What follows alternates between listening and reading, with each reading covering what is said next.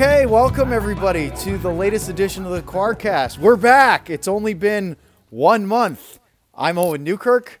Sean Shapiro is with us as always as we're looking at each other in our usual quarantine settings through the computer screen. But we can see each other, folks. Don't worry about it. We can tell whether or not we've gotten haircuts lately or whether the beard trim game is good. Uh, Sean, it's episode 20. Episode 19, I had to go back and look at this because it's been a while, was on August 10th. And for f- people that don't have the calendar memorized, that was the day between the Stars' last round robin game against the St. Louis Blues, which they won in a shootout, thanks to some late heroics by Joe Pavelski, and their first playoff game against the Calgary Flames. So we've gone through two and a half series without a show and I'm going to give you the the floor. Would you like to talk about how been- crezy it's been for a Yeah, month since we've done a show? It's been crazy, and I mean, I guess the the most incredible thing about all of this, right, is that the reason it's taken us this long to record, and the reason that we're back after a month is, it's been a game every other day, and sometimes it's been there's been uh, two back to back instances in there. I mean, it has been like they, we knew the NHL was going to jam pack this schedule, and because they really want, for a couple reasons, we knew they were going to jam pack this schedule because time is money. Every single day, everyone's in the bubble costs thousands, maybe even millions of dollars, and so the quicker they can award the Stanley Cup, the quicker they don't have that cost, and the quicker they get to an off season, the quicker they can have a normal off season for the 2021 season. So we knew this was going to be jam packed, but I don't think anyone, my, me personally, and maybe that's just as someone who's had to write off of all these games and everything like that. And I'm sure there's some people who have been like, oh well, it's it's normal and and, and but it, I did not, I was not expecting this to be the full I knew it would be a jam-packed schedule, but I wasn't expecting. You don't really expect this until it actually happens, where you go from like, hey, well, like I, right, like right now, game game one, game four was last night, game five's tomorrow. In a normal playoff series, I'm thinking about, okay, well, sometimes we got a day here or a day there to work on an off-day story or something like that. And like, well, if I'm going to spend time time with my family today, and then all of a sudden I have less than 24 hours till the next game starts. It's it's it's crazy how fast this is all moving. And also the fact that, and look, this is a full disclosure here. Family time has also eroded our ability to do more Oh, yes, regular 100%. Quarcast. Uh, Sean, you because of your wife's work schedule, it shifts every so often periodically. That erased a really good window we had on Fridays. So also means that we're probably not going to be doing our marathon sessions for two reasons. One, because of what Sean said, we have so much going on, and Mm-hmm. like for example, we just did the broadcast media zooms for both the Stars and Golden Knights for today, when we just are still trying to decompress from last night's game, and we have a game tomorrow. The other part of it, so the fast and furious nature of it has just been like so much that you go, eh, I don't really want to just dive into that Quarcast time right now. The other part of it is just the fact that with our window tightening right now because of uh, Evie's nap time, Yes. we have to make sure that we get this in. So uh, we're not going to be doing a two-hour Quarkcast today, although I, we have material to do probably like a two-week Quarkcast. Oh, yeah. Uh, but we're going to have to kind of summarize this and go quickly because, as you said, Sean, there's a game tomorrow, and depending on how things go, there'll be might be a game on Wednesday or Friday, and it might be a different round. One, I mean, one of the one of the great things that would be nice, just just just to be completely frank for the timing of all of this, it would be wonderful for Dallas to win tomorrow. And it would be wonderful for the Islanders. You got the Islanders Tampa game is supposed to start in about 30 minutes Yes. on my TV. It would be wonderful for the Islanders to win right now and for the Stars to win tomorrow and to be like, okay, we've got time to uh, two or three days. That's all Yes. Mm-hmm. we're asking for, right? It's just a, a an inhale and an exhale before you have to go again.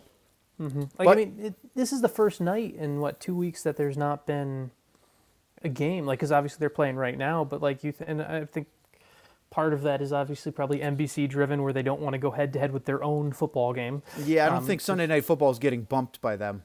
No, exactly. But it's it's like it's it's it's crazy because you're at a point too where just in our job, in our role, and, and I'm doing where do you, it's it's and no one's complaining about watching hockey, but it, it's it's interesting too where the nights off aren't even as much nights off, and this isn't a complaint, but just to be completely fair, for me to do better, do my job, I need to know because if the Stars do win this series, I need to be able to be ready to cover that series against either Tampa or, or, or the Islanders, and so I need to know what's going on with that. I need to watch that, and this is not a complaint at well, all. Well, you and me both, because if Yeah. we don't pay attention to that series, then we're Mm-hmm. ill prepared for the eventual possibility of covering either one. And if you can't speak intelligently about this, then you're being left behind because as you sh- you've said this many times, Sean, and I think it applies to any type of sports coverage, whether it's in print or radio Yeah. or actual bro- broadcasting is what am I learning from watching, Yes. listening, or you know, reading this? What do I consume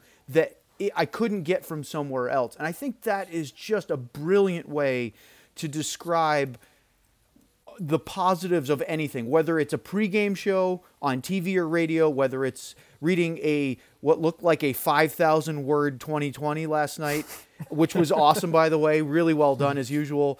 Or if you're going to spend time listening to a podcast, is there something unique about it that so you come away going, "Wow, I really gained something from that." and it's it's it's, it's the interest. There's that. It was like you want to learn, and the other thing you really, and especially in this business, and it's something I, I guess I guess this would apply to a lots of life is you don't know when you'll be able to learn something when you won't. Like I mean, for example, we go and we've both when even if we aren't asking questions, I've listened and watched every Vegas availability. There's been things that Me too, me as well. yeah, and there are things there that with within that vig, and a lot of the times haven't used it or haven't needed it. But there are things where, okay, this is in my this is in the memory bank in case I need this or in case I need that, or like even just for example, um, uh, in the 2020 last night, I had the whole. There's the story in there that people should go read about Mark Janko and what happened. Oh my goodness, Um, that alone af- is interesting. Yeah, after after Game Three of the Colorado series, where um, go read the full story, but just just kind of give um, Stars assistant GM Mark Janko after Game Three, which no one outside of the bubble and, and the Janko family knew.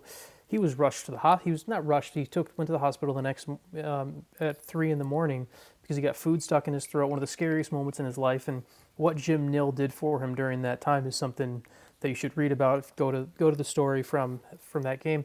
But that's the type of thing where you don't know where this information is going to come from. I was talking about Janko about something else. So I had called Mark where about just kind of an interview, kind of run of the mill interview for another story, and that was literally something that just sparked from, hey, Jim's up for GM of the year.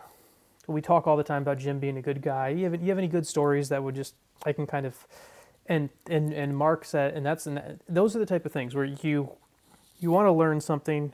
What am I what am I listening? What am I learning from? And you don't know when it's going to come. And that's why I've got, and that's why in 25 minutes I'll flip over to the the Tampa the, the Tampa game on here and everything like that. So uh, long story short, to, to kind of segue finally, we've learned a lot in the last uh, last month. And uh, we could do a whole segment on the broadcast media zooms and the style of it and how it's different. And Sean, the one thing I wanted to add was it's been really fascinating to deal with the series. And we're going to summarize the Stars playoff run to now because we've missed all of it in the Quarcast of the last Yeah. month. But Geoff Ward for the Flames versus Jared Bednar from the Avalanche. Very different in their approaches, but both really providing a lot of great answers. Peter DeBoer is a complete difference from those two and trying to, as you said, sometimes just observe, sometimes ask questions, trying to figure out what you're going to get from them, how they like to describe it, the ways, because there's certain pieces of information coaches are not going to divulge during the playoffs, sometimes during the regular season, but especially in the postseason. And in the first two rounds, I felt like you were getting really thoughtful commentary from both Ward and Bednar. And you had to ask it in certain ways, but Yeah. it was kind of unlocking that puzzle. With Peter DeBoer, he's a different personality, uh, still gives thoughtful insights, but is a little bit more succinct. And so to try to get those types of answers where he goes into greater lengths instead of sort of short answers, kind of reminds me a little bit of our conversations with Jim Montgomery, who, if you asked it a certain way, you might get a four or five word answer, not because it's not a thoughtful answer, it just you're not getting that expanding. And so you have it's a lot more challenging. And also, Sean, I also wonder if it's partly because of how the team's playing. You can feel the emotion of the coach and his answer length comparatively smaller because they're down three games to one than if they were have just won the second round against Vancouver. And, and DeBoer is also someone who you can tell. I mean, every coach sometimes comes in with a message they want to get across, but he's someone where you can tell there's sometimes he goes into a media availability with a theme that he is planning to send, whether it is whether it's talking about his team or talking or bringing something else up. Like you can tell there is you you can tell. But the other thing, and I wonder, just like it's just with with DeBoer, um, with him, I just wonder too if it's more of is is this a result of him having gone through this ringer before. Geoff Ward had not now obviously not the Zoom ringer. I'm talking about the Stanley Cup right. Final Four ringer, and and for Ward as the, the head coach. Yes, and so this is this was new for Ward. Bednar had not taken his team really. Bednar had taken his team to the second round before, but had not really done more than that, and so there wasn't really all of this thing. So, I. Uh, I wonder. I wonder if there's a bit of kind of DeBoer realizes and has looked at how he handled things when he had those runs with San Jose in the past and things like that. Just just out of curiosity, but but to get to get back on track here, um, it doesn't take much for us, does no, it? No, no, it doesn't. To, to get back on track here, um, the Stars obviously Calgary series. To get back to Calgary, they're going into Calgary. They're coming out of the round robin. I'm frankly worried they're not going to be able to turn it around think this might be a quick exit. I picked Calgary in five. Not afraid to say that. People have said, "Oh, you picked him in five. No, I did. Yeah, I, I have no problem saying because that. Because in the round robin, other than that last little, uh, oh, I'd yeah. say the the first forty minutes against Vegas in the first round robin game were encouraging. They were outplaying the Golden yep. Knights, a good team, and then they collapsed in the third period. And you go into the maybe a little bit in the St. Louis rally, but Sean, you go to that and go, they got absolutely trounced by Colorado what is there against Calgary to be confident about other than well, we remember what they used to do back in February? Yeah, it was it was it was all of the you can't I mean and people are like, "Oh, that stoppage was so long ago." Well, what you have to go off what you have in front of you at the time. And I know I know it's it's it's easy to say. Like someone the other day said, someone the other day was kind of giving me crap where they're like, oh, well, how did you not look through the round robin and, and think? But the other thing, let me put it this way the teams that slept walked through the round robin, uh, the Washington Capitals, the Boston Bruins, the St. Louis Blues, they're all out already. So it's not like yep. it's it's not it's not like every single team that slept walked through the round robin flipped a switch. The Stars were really the only one that did it, and they went to that that that series against Calgary. They flipped a switch, and obviously the the big thing with with that Calgary series. And if you're picking a keynote moment that will make it into that, that will make it into the the season highlight is down three nothing, down three nothing in a game where Calgary's coming out to try and extend the series, and there is uh, Dallas goes off for seven straight goals. I actually want to, to pull back yeah. that because I agree that that was an incredible lasting memory, but I think it was the Pavelski goal with 12 seconds left in regulation to avoid going down three games to one. Yes. Because yes, it was game huge. four. And mm-hmm. if Pavelski doesn't score that when they tie it, and then Radulov scored it in overtime and they won the game. Uh, if they don't do that, Sean, the Stars fall behind three games to one. Now, they were outplaying Calgary, but they were dealing with, I think, an issue of confidence. Are we actually that good? Can mm-hmm. we beat this team? Because, like, kind of like Vegas is dealing with the Stars now we think we're better, but we're not winning. And if I look, the Stars could have rallied from three games to one down to beat the, the Flames, but it would have been a really big challenge. Yeah, I mean, that goal alone, um, there was the hat trick goal for Pavelski with 12 seconds left. That goal alone justified the Pavelski signing, oh. just to be just 100%. Totally. And that and from that moment on, Dallas wins the next game to to go up 3-2 in the series. Yes, they go down 3-0, but that really is that that's a good point. That really is the turning point of of where everything goes from being maybe out in five to now a game, maybe winning the Western Conference Final in five potentially. So that, that, that that's a great point. And to me, that full that first round is um, that first round.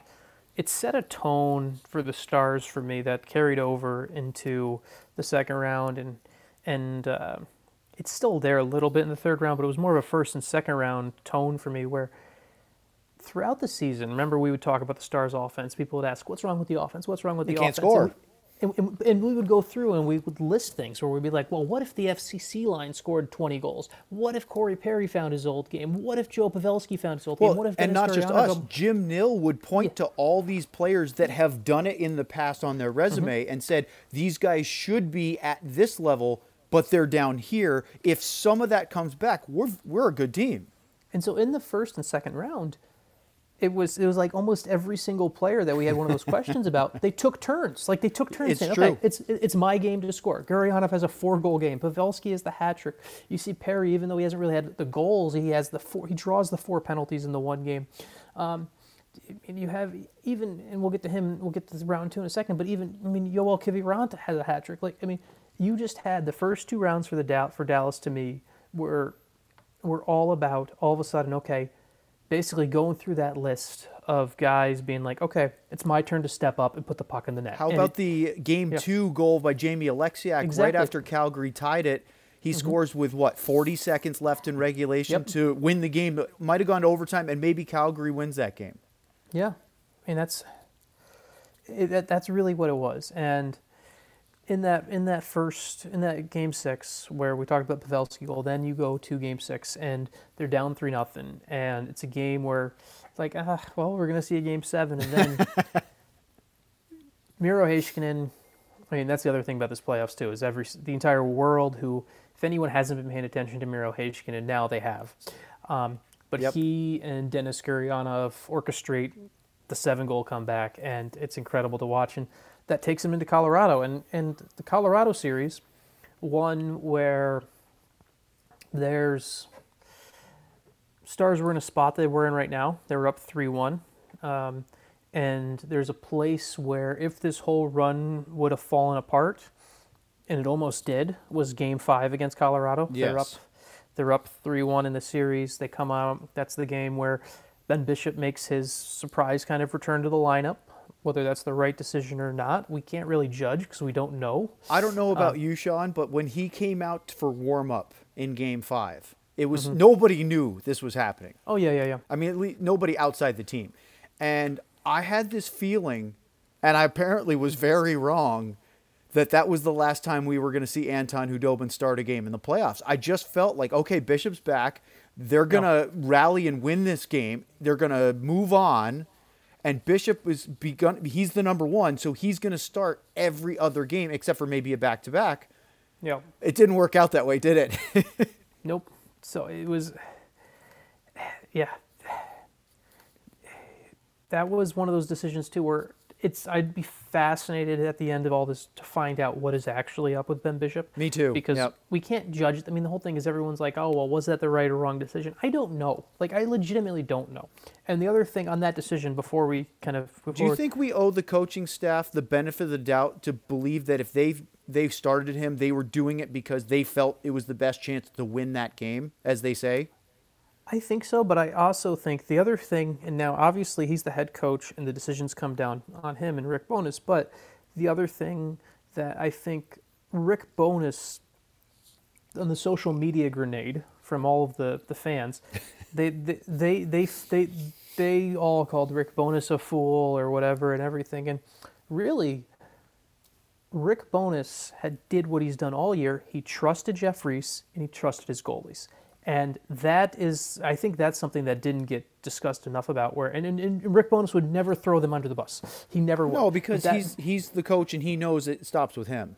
exactly. But that's one of the other things too. Where what else do you expect Rick Bowness to do when your goalie coach and your starting goalie, your guy who's been your starting goalie all season, comes and say he's ready? You're going to go with him, and especially in the back to back. Do you think you mentioned back to back? Do you think that that decision would have been the same had it not been the second night of a back to back? Um, I don't know. I don't know the That's answer. It's a hard to question to It- It's decide. hard, it's, it's hard to know with what Bishop as is Yeah. actually dealing with, so I don't know. But to kind of, so that game, that game opens the door for, and it wasn't Ben Bishop's fault they lost that game. It was the Stars' Oh my fault in God, front their, their team in front of him was awful. Yeah. And so that opens the door for Colorado, and Colorado wins game five. They win game six, and they're going into game seven. And you're like, oh, wow, this, uh, this could be quite the collapse. And game seven, not only that, they go into game seven and they're missing a key, a key piece in Andrew Cogliano. And you're thinking, man, this- could be the end of the run. And then Yoel Kiviranta. JFK. Yes, who comes in, not only scores a stunning goal, scores three stunning goals. Every single one of them was was amazing, Oh, wasn't it? Yeah, and and he just just all of a sudden the stars are that that is one of those that's one of those games that no matter how this run ends, people will never forget the the the Yoel Kiviranta game. That is one of those where it'll be Do you think because it's game seven and it's the player coming out of the, the Black Aces and the way he did it and the fact that he had to score to tie the game and rally the team and then win it in overtime, that that overshadows the four goal Gurianov performance to eliminate Calgary because of the, the, the setting and everything around it? Hundred percent. I think more people will remember Yoel Kiviranta's three-goal game than Dennis. and, and the, and the other reason It's funny too, that, right? No, Four but goals, three goals, re- three is more exciting. Yeah, but but here's the other reason too, because um, I believe Dennis Gurianov will be a goal scorer in the NHL. I think Dennis Gurianov will be remembered for other things. Yoel Kiviranta's kind of career legacy, no matter how, I think he's going to stick in the NHL, but he's going to be that defensively smart pressure guy. He's not going to be a major goal scorer in the regular season, and so he is the example. He he builds that classic example of anyone can step up and be the hero in Game Seven. You know who his game kind of reminds me of is uh, on the Stars is Cogliano. Yeah, he's very like I, I yeah, he's very much a um, he's very much a younger he's a younger a little bit I don't know if I, not Cogliano was prime because Cogliano was prime was, was an extremely fast skater and still has the Yeah. speed but but I think he's, he's a bit of a younger quicker Cogliano who and and people remember people kind of forget Cogliano was more of a point producer earlier in his Well, career. that's what exactly. Yeah. And so it's I, I he very very similar, um, and he's also he's also someone who kind of comes from the Jere Lehtinen school of you do the right thing. Like it's like he's like that's the other thing about great great about Yoel Kiviranta. He does not he doesn't stray away from what he's supposed to do. He's he's great in all zones, and you can trust him. I mean, to me, he's a he's probably going to be one of those perfect players of an example who, as he if he sticks in the NHL, will always be remembered as one of those guys where. Even if he's not having his best game that night, he's still bringing you something. Well, it kind of reminds you of the Blake Comeaus of the world, right? Yes. The yes. the B plus games all, all the time until he has the really big game once in a while. Mm-hmm. Correct. And so, So, Sean, just to wrap up Colorado's 2nd round mm-hmm. series real quickly, the one other thing that stood out to me, and I think that the Stars shouldn't be held against this, is durability. And the reason I say that is that, you know, you could easily look at that series with the Avalanche and say, well, if Colorado was healthy, they probably beat the Stars, right? If they had their first or second string goalie, if they had Erik Johnson, if their captain in game seven wasn't injured, if you didn't have Matt Calvert out for the whole series. You could argue those things. That's not fair to the Stars because I think that, well, it's unfortunate for Colorado that some of their big players were hurt, and you can't hold that against them. But you should credit Dallas for being able to sustain or survive those types of series because I think durability for a player is something that we don't necessarily highlight enough. The ability to play through stuff or avoid injury. yeah, that's the other thing too that's frustrating me. Everyone says, "Oh, well, Colorado's hurt. Colorado's Colorado's hurt." Well, people aren't giving Dallas enough credit for playing both hurt, lose, and finding a solution when their starting goalie Right. has only played two games in the actual postseason, not counting the round robin. Um, when Tyler Seguin is clearly fighting through something, I don't know what, but clearly fighting through something, and you have the and, and you have guys. The Stars team is extremely banged up and has been. And it's an older team where I thought actually Rick Bowness made a pretty pretty salient comment today on our availability where I asked him about Andre Sekera, and he brought up how says, "Hey, Andre Sekera's struggles in the first round of the playoffs didn't surprise Rick Bowness because Andre's an older player who, frankly, needed was one of those guys who probably needed five or six games Yeah. preseason. Like Andre Sekera to me, actually, it's kind of interesting. Andre Sekera to me is the warning is the embodiment of the warning Roman Polak said gave for not coming back, where Roman Polak said, "I don't point. think I, I don't think I can be that player." Who can who, who I can be the same player with just five six games, and that's why that's one of the reasons Roman Polak didn't come back. Obviously, family reasons as well, but that's one of the reasons. And Andre Secker has kind of embodied that. And you, um, we talked about it early in the playoffs when there were injuries. Stephen Johns first, and then Taylor Yep. Fedun. Roman Polak would have been a major feature of this Stars team. Yeah, he would have he would have been playing. I mean, and obviously there's there's so many things that come together. And so yes, the Avalanche were hurt. Yes, Calgary had an injury to Tkachuk. The Stars are playing hurt too. Everyone is. And so they win Game Seven. Kiviranta, Speaking of, of Sek- Sekera, Sekera has the game-winning assist in Game Seven. Now we're in the Western Conference. Behind in the West- offensive net, just where he's always planned to Oh be. Oh, yeah. Now we're in the Western Conference Final. Um, Dallas versus Vegas. Um, I don't want to. This is not a Vegas Golden Knights podcast, but there is one discussion I want to bring up because, um, but I believe Dallas. I believe Dallas earned the win in Game One. I'm not saying they didn't. They won one nothing. It was great. They they demoralized Vegas. I don't They think Vegas completely scored in that game. dominated Vegas in the first two periods. But I do wonder, and I just I just just thinking aloud, does Vegas regret starting Marc Andre Fleury with the role Robin Lehner had been on from a shutout in game seven? Clearly he came out and had a shutout in game two. Like in hindsight, and this is not this is not to say that Dallas shouldn't have won game one. I believe Dallas would have gone won game one no matter who's in goal. I just don't know like I look at how Robin Lehner had been playing up until before the Jamie Oleksiak goal kind of broke a dam open would Vegas will Vegas look back at Game One and the decision to start Marc Andre Fleury, who even played well, but in the playoffs the margin of error is so slim. And Yeah. did I, just wonder that this is I, I don't know. That's something for It's a hard question to answer because Yeah. Sean Fleury was great. And I know you Yeah. had argued that Lehner probably stops the Klingberg goal that Fleury Yeah, allows. does. Probably does. But the way the Stars played in Game One, I think I think you're right. I think they they win regardless. Now, I think from the sake of energy, that's why one of the reasons why Vegas wasn't very good in Game One. Right? They didn't have their energy guy in Ryan Reaves because he was suspended. But more importantly, it was their third game in four nights. The Stars didn't have to play a back to back against Colorado in Game Six and Seven. They had to do it in Games Four and Yep. Five. I think there was a real impact there that you know, it's not an excuse, but it definitely explains part of why they weren't very good in game one. And boy, they really took it to the Stars. I thought the Stars, not only was Vegas good in game two, I thought Dallas was very poor. So we Yeah. saw two very extremes in the first two games of the series. Well, I, I think game. I really do think game two for Dallas was a little bit of kind of the fatigue catching up to them. I think Dallas Yes. comes coming off emotional high of winning game seven. They were able to carry it over a little bit better because uh, this team, while they this team is kind of has been told that they're not supposed to be there and everything like that, and Vegas has been told they are, and so I think there was a little bit of that emotional toll coming off game one, more so for Dallas, um, and and so Vegas was the much better team in game two. Then game three, and the Stars.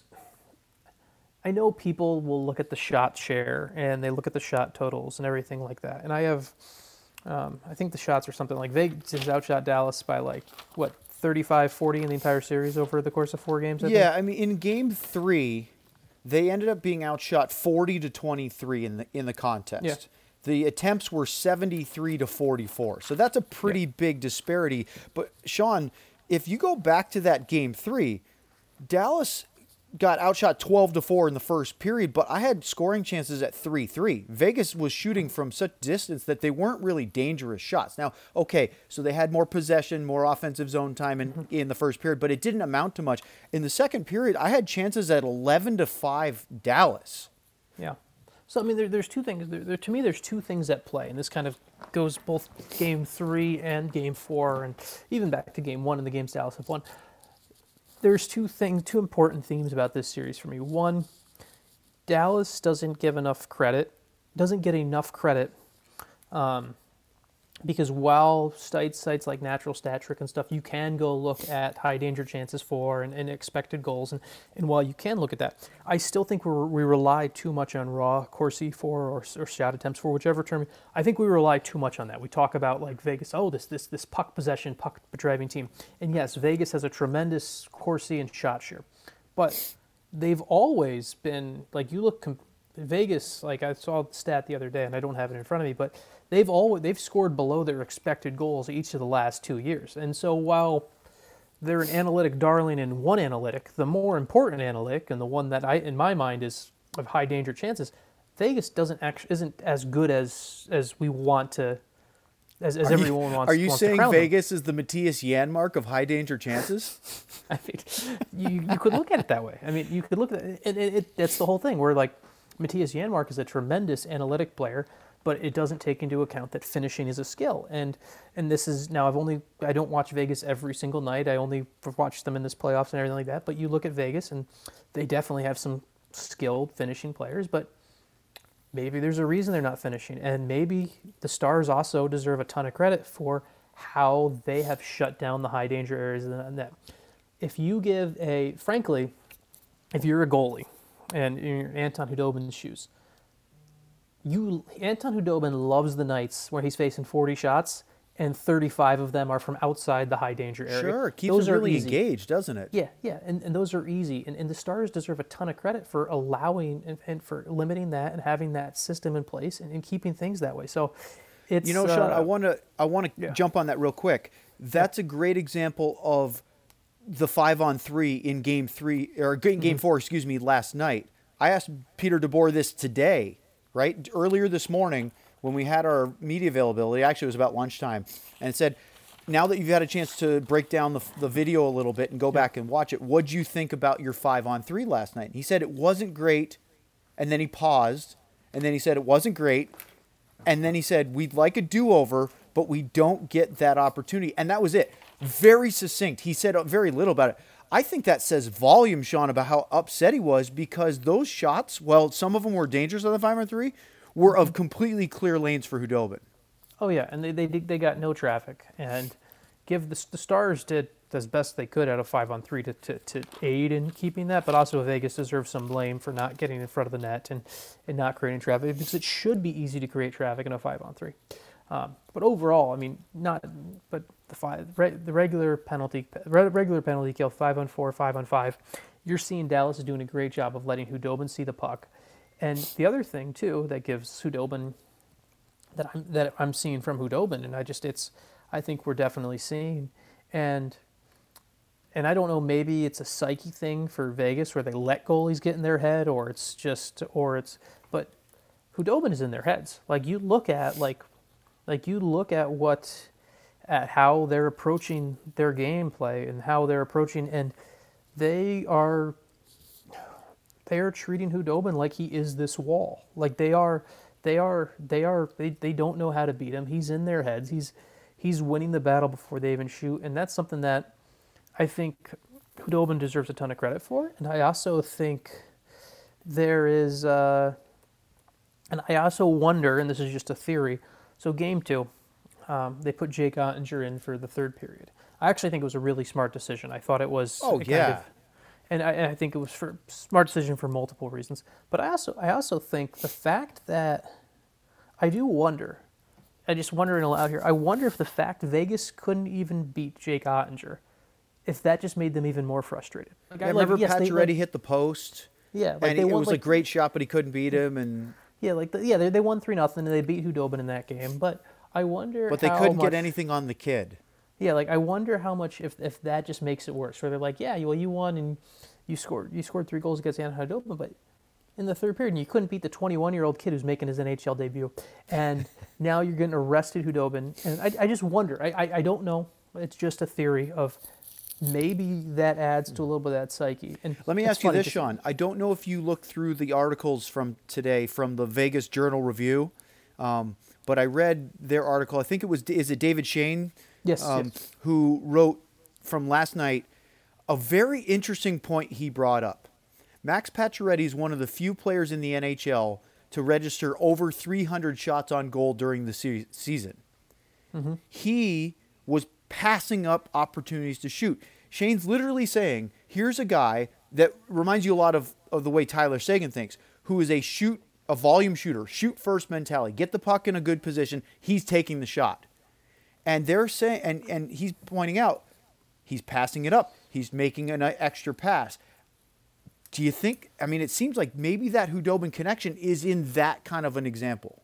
Yeah, I mean, it's a perfect example of confidence on a more micro level of what we saw during the 2018-19 season with Val Nichushkin on a macro level, where he goes and he lost all confidence, and anytime he had a chance to shoot, he would pass. Yeah. Even if it was the wrong decision. And we're seeing more and more of that with Vegas. And, And ironically, have you noticed that we're seeing less of that from Jamie Benn lately? We have, we are. I mean, and, and Jamie has scored some. I like to be.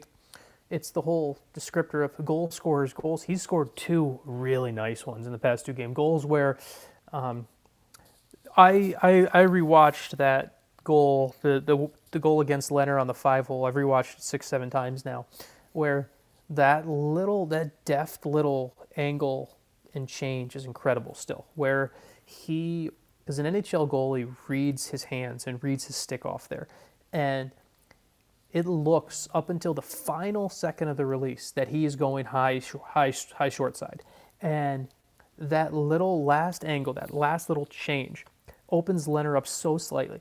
If he doesn't score there, it looks foolish, but that is a tremendous, tremendous play, tremendous goal, and I'm really glad you scored on it too because it's one of those plays where we get to appreciate it more because it's one of those that just gets lost in history. you don't even that- notice if he doesn't yeah, score. Yeah, like that Right. attempt and approach just gets lost in history if it just hits Lehner's stick and goes.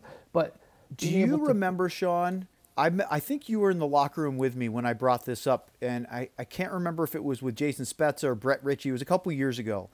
But there, there was a play when I was growing up that I watched. I couldn't just it, it just couldn't get over it. It was a Mark Messier goal where he was coming down the wing and he shifted just like you know he, he pulled it to his mm-hmm. left or his right just Yep. a little bit. I think it was to his right because he's a left-handed shooter. He dragged it and then shot, and he shot where a place where the goalie was, but because the he changed his angle as the shot's coming in, the goalie's in the middle of readjusting his angle and gets beaten five hole on a stand up save Yeah. because of that change in angle. And it's the only it's it's an anticipata- anticipation shot where that that hole isn't there when he shoots it, but he knows the goalie's going to adjust his line and that opens. And at the time I was talking about it, the the guy said yeah, that doesn't happen anymore because goalies go in the butterfly. They're not doing that stand up stretch like that. Mm-hmm. But that reminded me of that goal so much because it's creating a hole where a hole isn't.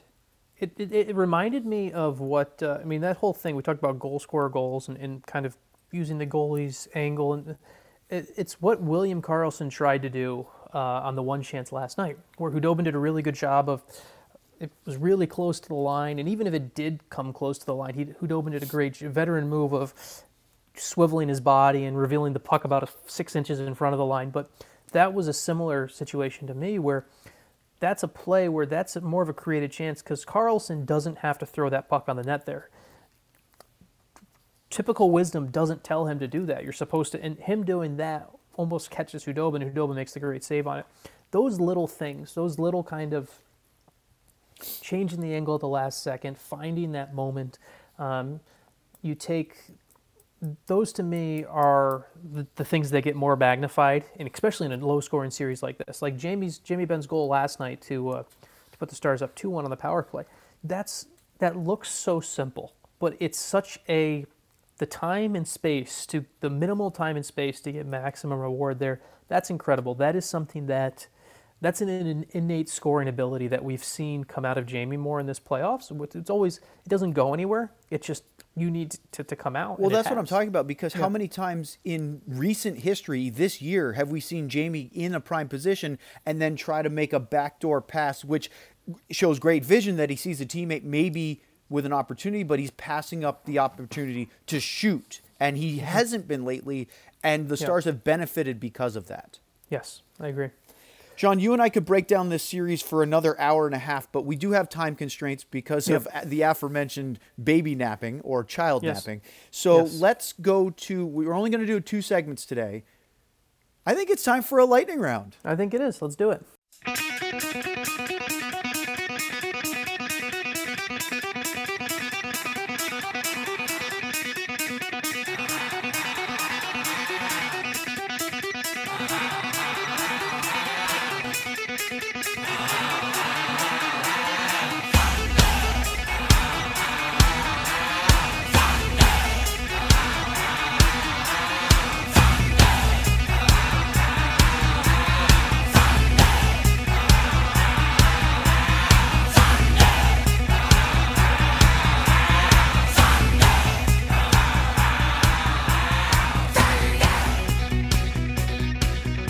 Right, it's only been a month. I guess we have to do a lightning round.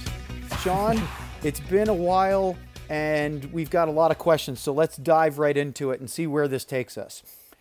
I'm going to start the questions with Thomas, who writes in Let's assume the Stars can win one of the next three games. Who do they want to play in the Stanley Cup final? I don't think you pick your opponent, to be honest. Like I, I really don't think that's smart or like like I like like you look at you look at this stars team and you look at how things have gone um, and the two potential opponents are on my tv right here. And like i think honestly i think i know tampa is the better tampa is the better team based off the regular season the better scoring team. But if anything i think t- what we saw with colorado is dallas knows how to frustrate high scoring teams like that. If anything um, the Islanders are the type of team who have such a great coach too, in Barry Trotz, who they would just counteract. They, I think they could counteract Dallas more similarly, and it would be even more of a kind of slog fest on both sides. Like I actually think Dallas is better suited to frustrate Tampa than they are the Islanders. So I actually have a differing opinion on this. Okay, um, I agree with you. I think I think picking your opponent is Yes, I, I don't think dicey. picking your opponent is. I don't think picking. I, I don't think picking your opponent is a good idea. Right. Now, you can go back in hindsight and say, what if the Stars didn't beat St. Louis in that shootout, and so they ended up pay, playing Vancouver instead of Calgary in the mm-hmm. first round? Would Yeah. they have won that? Would they have lost? Look, it's hard to say. Here's what I am going to say. Let's break down both here. The storylines are great for both if the Stars Oh, yes. do indeed get there. If you have Tampa, you have Ben Bishop, if he's healthy, playing against his whole team, that would be a phenomenal storyline. What you do have guaranteed is Rick Bowness against Jon Cooper, two guys that worked together when Cooper first came into the NHL with Tampa.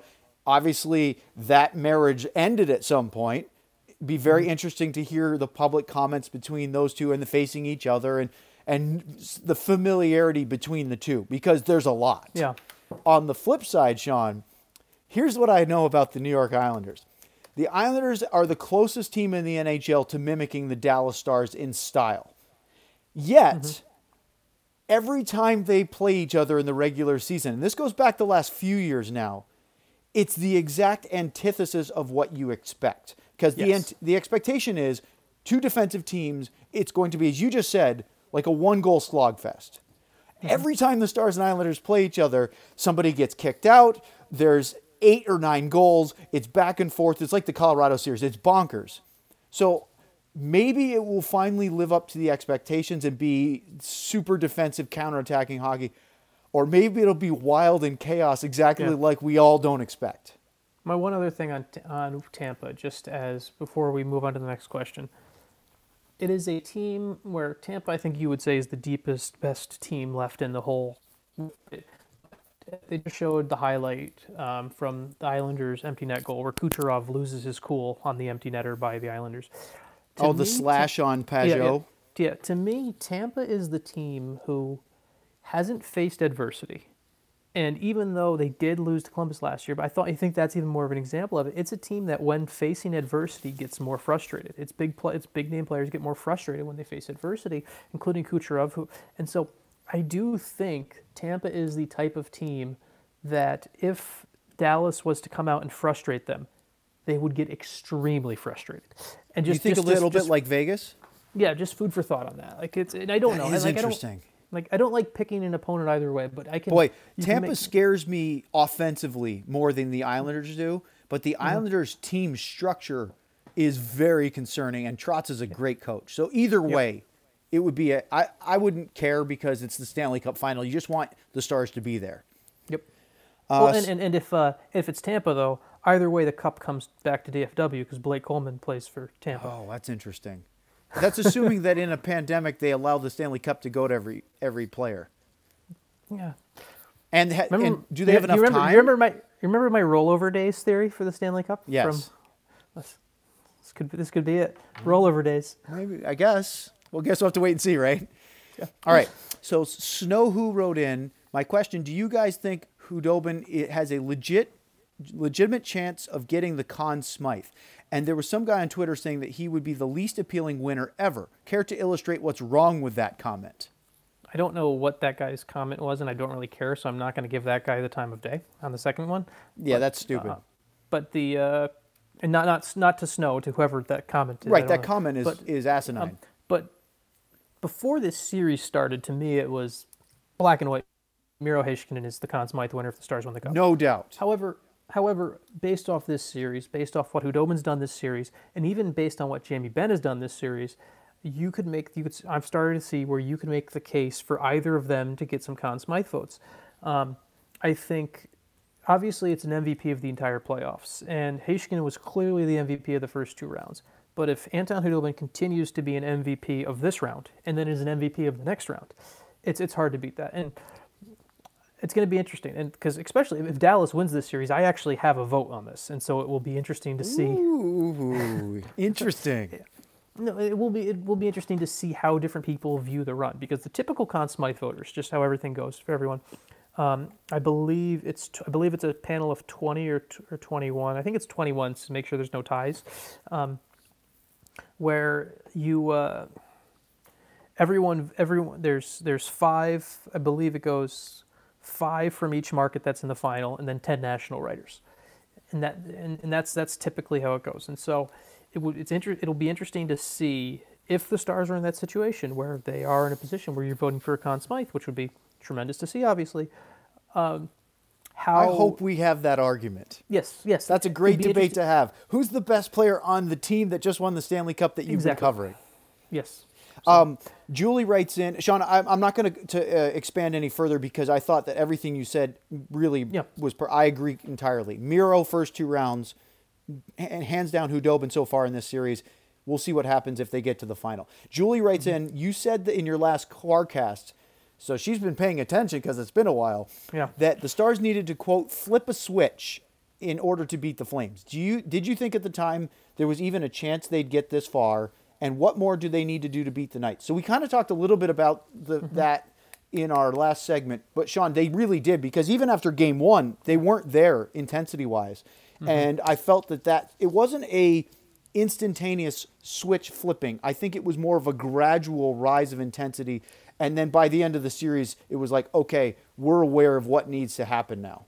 yeah I mean it's one of those where it's like it's like they flip the switch but they're like like you know like those old like uh, sports field lights where you flip them and then they take they, they take like they take like uh, they take like an extra like 10 minutes to really heat up warm to really up. Turn, turn to turn on but you can turn them off like that so i think i, I think that's that's what they're like And the worst is, as a guy who played a lot of indoor tennis growing up, if you turned off those lights and they're hot, you have to wait 15 minutes for them to cool down before you can turn them back on. So Mm-hmm. if they're cold, they warm up in a couple of minutes.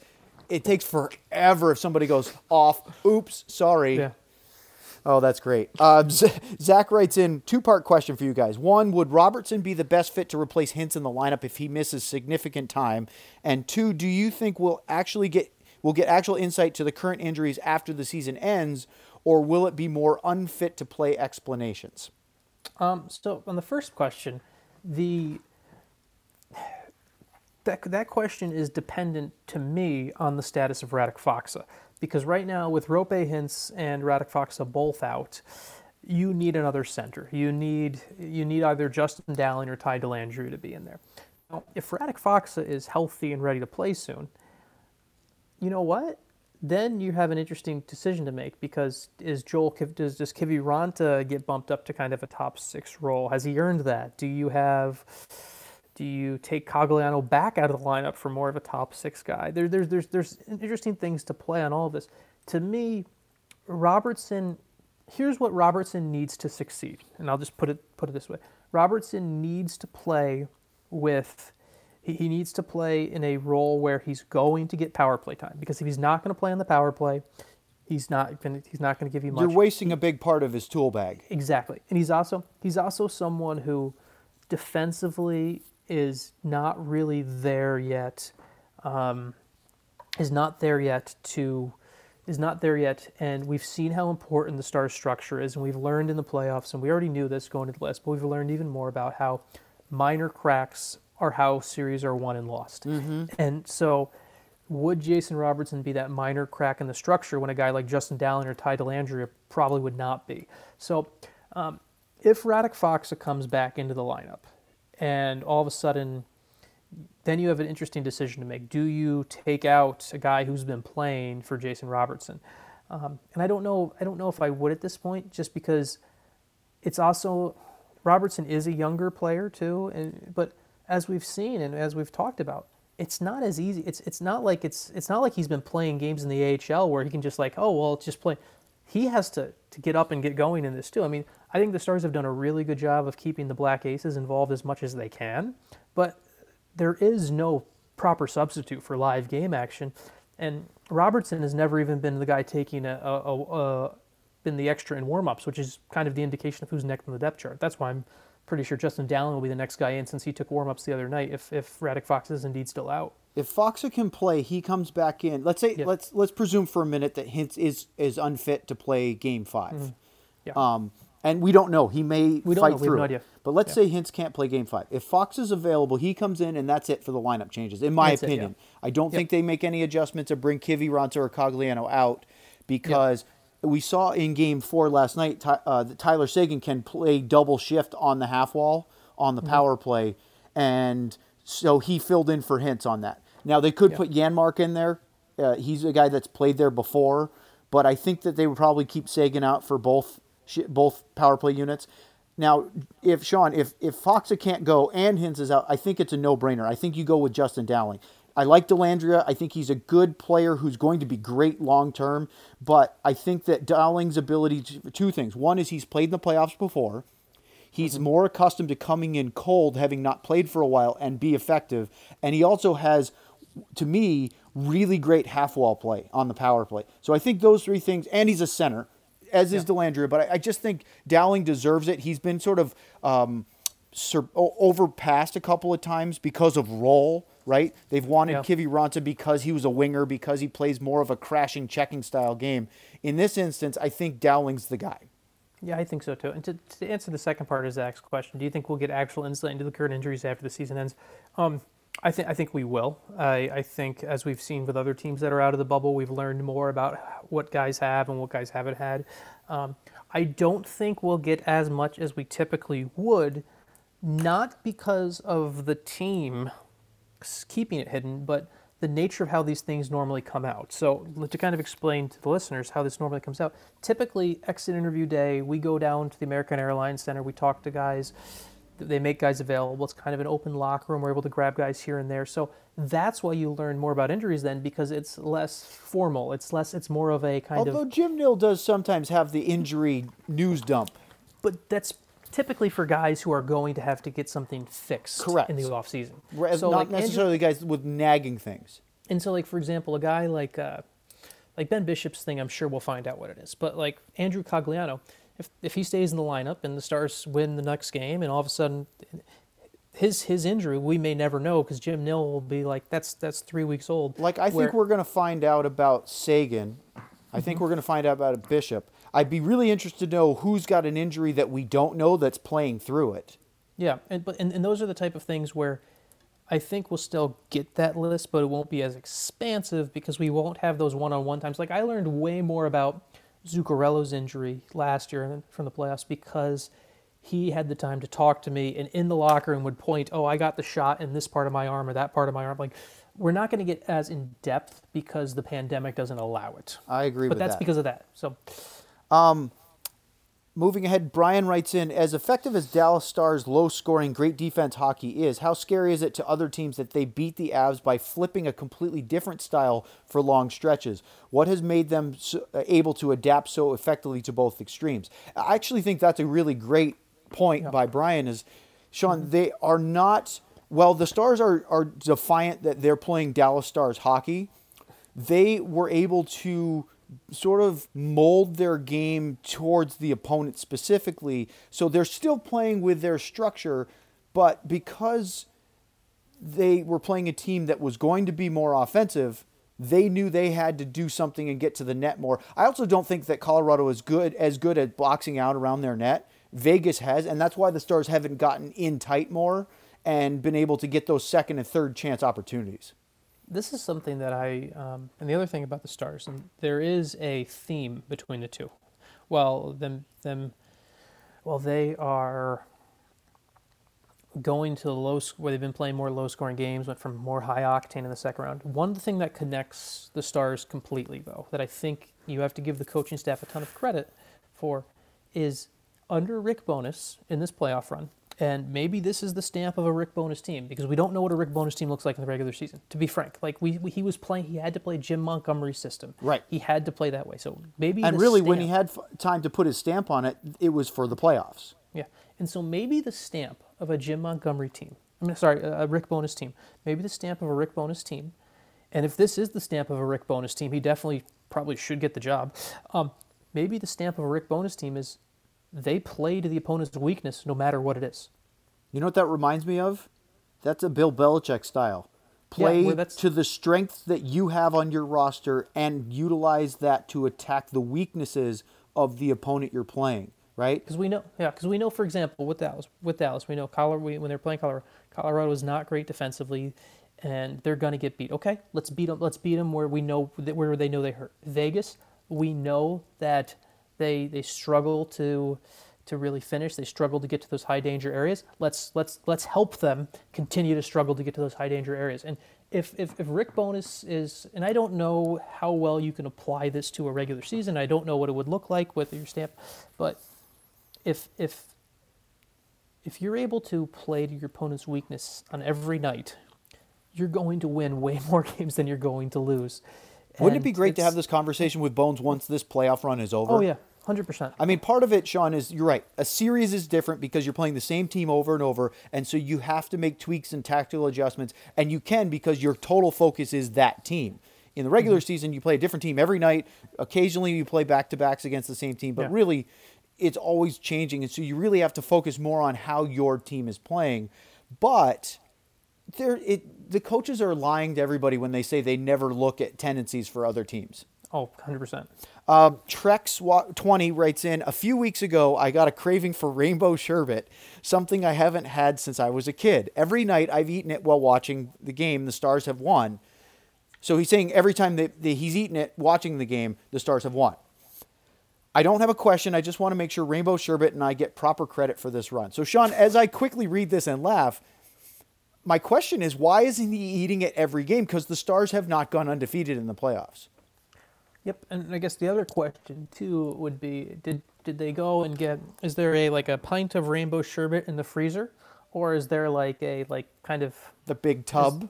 No, you know, is, is, is this coming out of a tub in the freezer, or is there like a sherbet shop nearby where they're making a run to go get sherbet oh, before every game? Interesting question. And we also sparked the debate of you pronouncing it with an extra R that doesn't exist, that many people do, and it drives me bonkers. But we'll get over that for now. Um, Kevin writes in Do you see Otter playing any to relieve Dobby? No. No, Dude's I'm played his ass off, but not sure Bones will pull another game five goalie switch. No, no, that's that's not happening. Okay. To quote Next- my occasional ticket fill in show, Ot- Oettinger will play as the last resort. yeah, that's not happening. Our, our buddy Raphael from Switzerland has sent us two questions, so I'm going to read them both and then we'll go Okay. into it. Uh, welcome back. If someone had told you after the round robin that the Stars would make it this far and maybe further, but don't want to jinx it, what kind of names would you have called them? And then, so he's saying if someone had told you in the oh, would you have called people names? Oh, I see. So Sean, you get a Twitter question. Someone says, "Hey, Stars are gonna. You watch the round robin. They're gonna get to the conference final, maybe the Stanley Cup final. Would you have called them a bunch of insults, saying they're an idiot for saying No. that the Stars could get that far after watching some really bad Stars performances in the round robin? I wouldn't have called them insults. I would have called them optimistic. like I would have called them optimistic. I wouldn't have called them insults. But Okay, so second question. I, w- I think his point is that you're right. We probably would have thought they were a little bit overly enthusiastic about their team, more hopeful than they were analytical. Mm-hmm. Second question Whoever makes it to the final, do you think they stand a chance against the Lightning, if it's them, of course? Just asking since they've been projected to win the whole thing from the beginning. I think no. And I, I, as we said before, I, I think they do. I think whichever team gets to the final, I think they will have a chance against Tampa. I also think that this is just to be completely frank about the Stars team. I mean, with how they've gone through the ebbs and flows of the roller coaster of all of this, to now they keep finding a way at the end. I mean, can you really bet against them? Like, can you really think that? And this isn't even like. So this is like there are times when teams have runs like this and they're not good. Just to be like there, like there there there are times like like the Florida Panthers going to the Stanley Cup final. And It was what, 96? That was the Van 96? Beesbrook Panthers? Yeah. I think it was Then 96. they went and they just ran out of gas there. They weren't a team that was supposed to be there. People forget this Dallas team is a good team even before this run. Right. They had one of the best records in the regular season. If you take if you ch- lop off the first nine games and the last nine games, they had the best record in the NHL. So, yes, they are having an unexpected run based on how they went into the break. But based off the stars from November 1st until February 15th, 16th, whatever you want to call it, this is this this should have been expected. And so, yes, which uh, in Vegas, if Vegas comes back and win this series, yes, they'll have a chance against Tampa. I think the Islanders could still beat Tampa. I mean, I think this series, I think this setup, while Tampa would be the will be the favorite probably. I still think this setup allows for any team to still win this whole thing. I agree with that. Crawdaddy writes in, where does this playoff run rank among all-time stars postseasons? Sean, to me, the answer is if they get to the final round, then obviously it gets up there with 99 and 2000. It's different because of the fact that there are no fans and no home arenas. Uh, you just imagine what the overtime game with Radulov at home would have been like. What it would have been like last night with Pavelski scoring a sort of a, you know against the run of, of play goal, and then Yeah. the power play goal for Jamie Benn, and then hanging on and the excitement around the city of Dallas. I, think that that's hard to compare with the, the late 99, early 2000 runs because of the fact that th- that aspect is lacking. But you have to wait till they get to the Stanley Cup final before you can compare with those two. Yeah, I mean, you you've got to like right now, those two clearly are one and two. Uh, the to get, I mean, if if they, if they win the whole thing, it's definitely then then you make your arguments of whether it's one or two. Um, but like right now, this is up there with okay, this is up there with. 2000, 2000, uh, 2008, last time they went to the Agreed. Western Conference Final, and you look at things like that, and it, it's up there with that. And if they win, and I think kind of amongst the the weirdness of all this, well, and this may not rank as far as enjoyment for fans, but as ranked as runs you'll always remember, you'll never be forgotten. Like it's already in the top three for things that will never be forgotten because of the circumstance. How, what do you think, uh, compared to your ol- your point just a minute ago about teams running out of gas? How do you com- put that in the context of the 08 Stars run? Were they Well- a were they a good team that just faced a better team? Were they Yeah. a team that overperformed their expectations and then ran out of steam? I mean, they, they, they ran into that was because I that's mean, a good question. Yeah. it's hard. I'm not sure if that is a great example, but it's not Yeah. completely off base, right? No, not completely off base. No. I mean, look, what it was. Uh, what was it? The Red Wings, right? In in 08? Yeah. they were a really good team. They were. They were. So, oh well. All right. Justin writes in The Stars seem to be- get better every round since the end of the round robin. Is this because Bowness is able to put his fingerprints on the team, or a combination of goaltending guys just stepping up at the right time? I think we kind of touched on most of this already. The one thing I'll add that we really, the one thing that I've said multiple times and in uh, various places about this, um, I do think Rick Bowness has been the perfect head coach for this situation, for this bubble, because I think he has treated the players more like people. He's treated them like humans, and I've used the line where he's created an atmosphere where the guys are ready to run through a wall for him, even though he'll never ask them to run through that wall. Like I think that is, I, th- I think Rick Bowness deserves a ton of credit for that. Um, and I've said that multiple times before. I don't have any issue saying it again. But that, that to me, we kind of touched on the other things, just kind of how they flipped the switch. This, like we kind of, t- as we went through our kind of recap before. So Ju- uh, Justin also helped out Kenny, who said he's technologically challenged and couldn't understand how to add a uh, hashtag to his question. So he did that for him. So we're going to give Kenny the benefit of the Okay. doubt. Kenneth writes in, how? Uh, what are your thoughts on the refs and the missed calls against Perry and Seguin? Obviously, he's alluding to the Alex Tuch incidents of games three and four.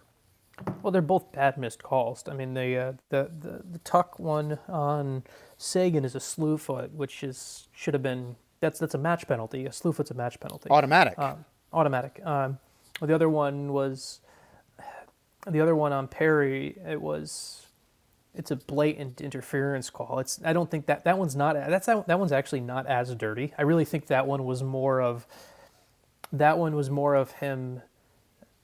I think that was more by accident, but then not going out of the way to get out of your own way. If that makes sense. I right? feel like he leaned into it a little bit. You know, yeah, but my point Right, being is, you're right. He didn't. He wasn't. He wasn't going out headhunting, but he didn't go in. But I think he also did- recognized the opportunity and didn't Exactly. try to get out of the way. Exactly. And The- then the- this- leaned a little and pushed his stick forward a little, and then Perry got absolutely blindsided. Yeah, but the slew foot was dirty. The slew foot should have been. I agree. penalty. There's a different scale there.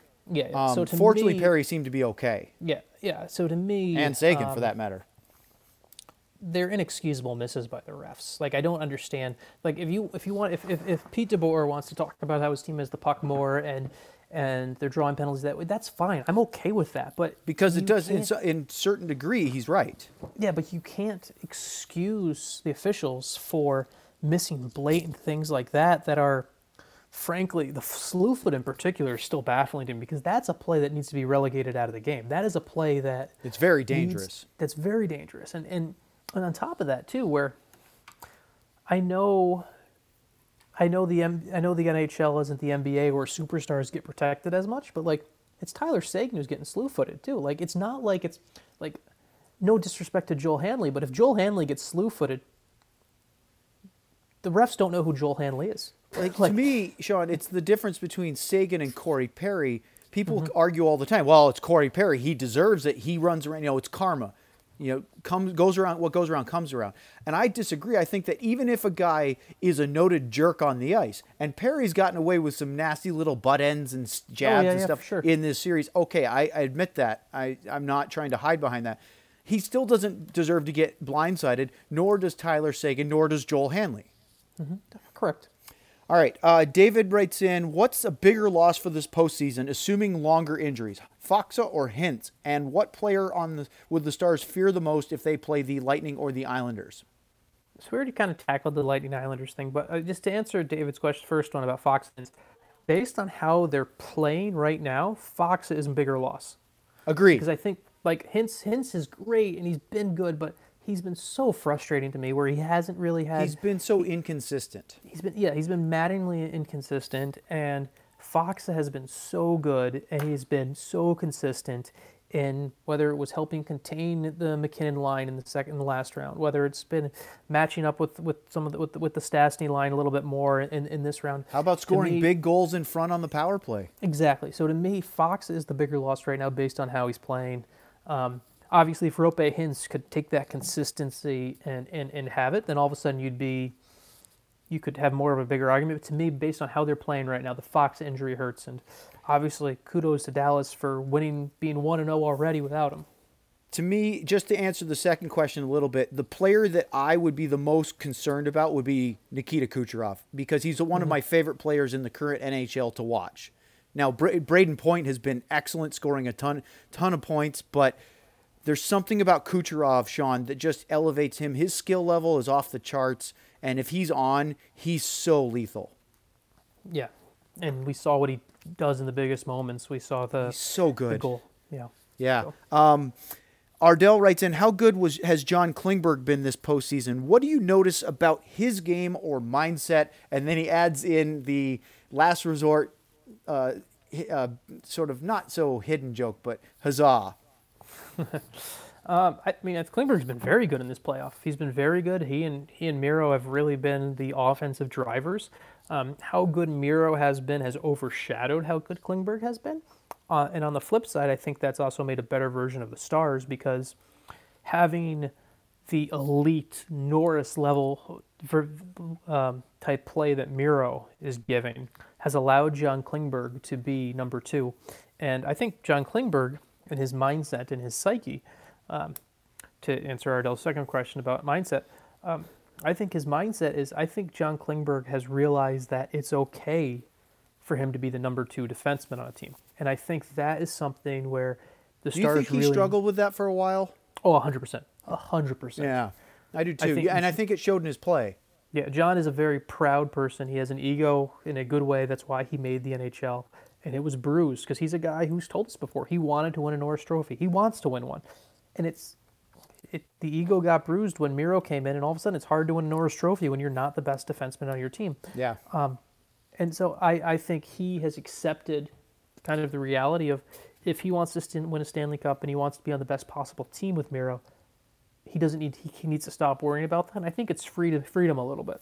And he's still so dangerous and shows that he can be a big part of this team with a one-two punch. Um, and Sean, just to add one more thing to it, you've made this comment a long time ago before it became sort of a uh, talking point in the public in this postseason run. But the ability to roll Klingberg and Heiskanen every other shift if you need to and eat up 40 minutes plus of, of game time is a huge weapon for the Stars. The other thing that's popped up too that I'll give myself a pat on the back for that I've talked that I've that, that, I, that I've talked about for years now and, and is now coming up way more so in the national sphere of discussion is people are realizing how unique John Klingberg's shot is, and it's something where I've talked about that for years where that he's had that tippable shot where he shoots high from the point when no one does that in the NHL, Especially And- or the wrist shot. yeah. Because everybody So- bombs these low slap shots, or maybe upstairs a little bit, but a lot of guys don't shoot high like that. Mm-hmm. All right, two more, and we'll wrap up this uh, latest edition of the Quarkcast. French Toast writes in Hi, guys. This team seems particularly bonded to one another. I sense genuine joy and fun from them on some of the Zoom video and on Jeff Totes' videos, the behind the scenes stuff. I see affection and laughter. Do you sense that this as well, and how does it help them win? I think you have to like each other to be able to survive six weeks in a bubble. just to be just completely frank, like you can't like you can't have like a team that wasn't close wasn't going to win this thing. You can't not like each other and be and, and be close and, and win in a bubble. And and it's not it's not as much like I don't get I still don't get much from the Zoom stuff. You can pick up on little things here and there, but to me the Zoom is still more performance art. What I get way more from is stuff you see from Totes, talking to players kind of on the outside, talking to guys about talking to guys in other conversations for other interviews that I've done, that's when you get more of this feeling of like, you know what, this team knows why they went in there. They know what they're doing as a group.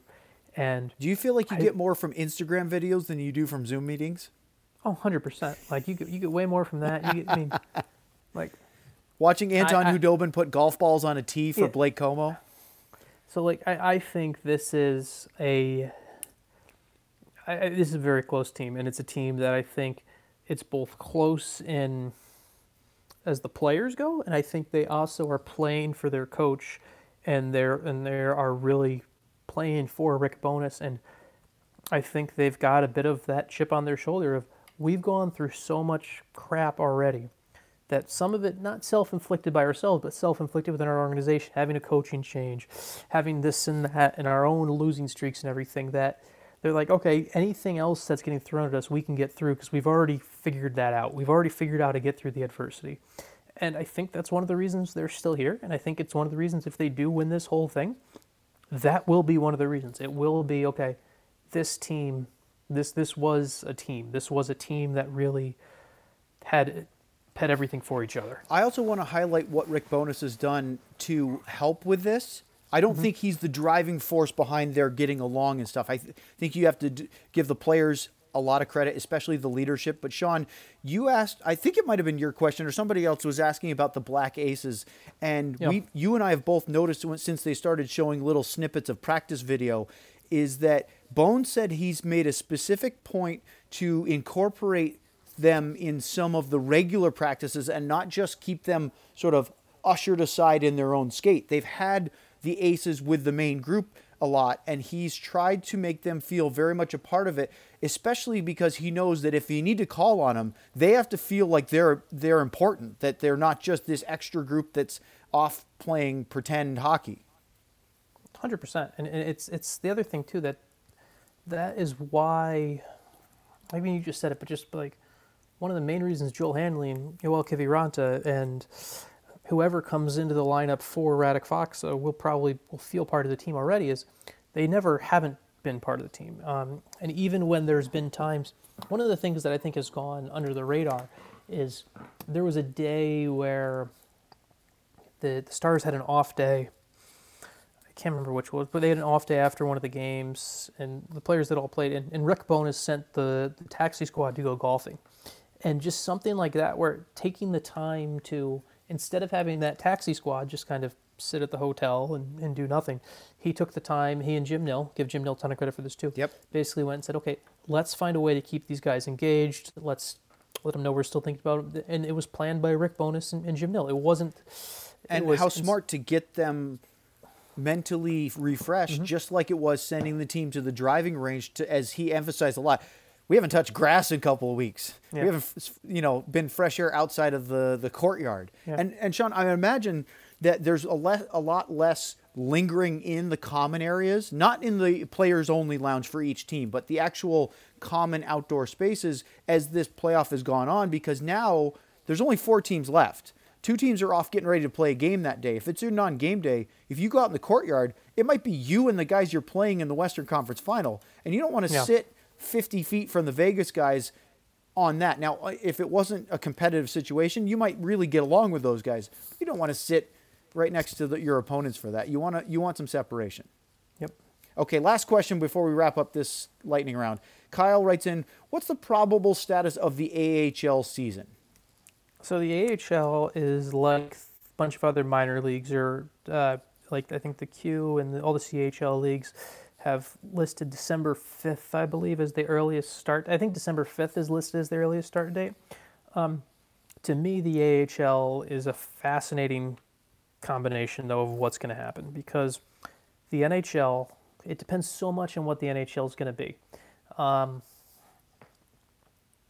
the NHL may be in four bubbles to start the next season. That is a legit possibility, which, if that is the case, you're looking at once again more of a taxi squad because obviously you can't have call ups and you don't want to break the bubble.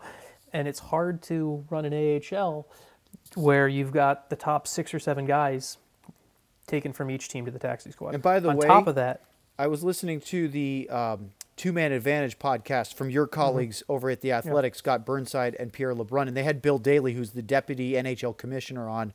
Uh, this was this week. Sean, the appetite for the bubble setup is very low for next season. it is low. It's but it, not what they want to do. They know they can have a season, but right now the way they would prefer to have a season is not bubbles and it's not without fans. Correct.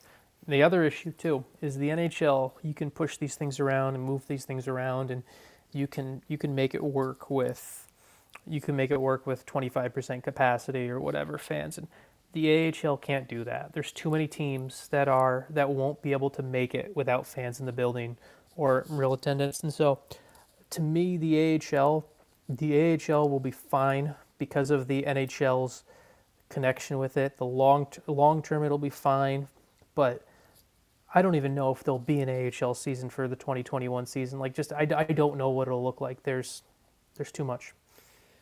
Do we give Galpagus a late addition because the question came in as we said last question? I mean, regular What- contributor. It depends on is it a good question? Yeah, it's about Khudobin. Uh, Okay. He said, good, uh, good to see the Clarkcast return. A few months ago, I asked if Dobby was one of the best, five best goaltenders in Dallas Stars history, and y'all said he wasn't quite there. Has that changed with his playoff performance? Has it changed with his playoff performance? Do you think that as of now, he's one of the five best goalies in Dallas Stars history? Uh, well, let's see. Our list before would have been Turco, Belfour. Um, what was our list? I'm trying to remember what our list was. Um, I think Bishop was in that group. Yeah, I know Bishop was in that group. Um, I mean, if he, if he wins, if if he wins, if he wins a cup for sure, like he's definitely like there's, like if he, it's hard he, to tell. He, I think Andy Moog was probably on that list.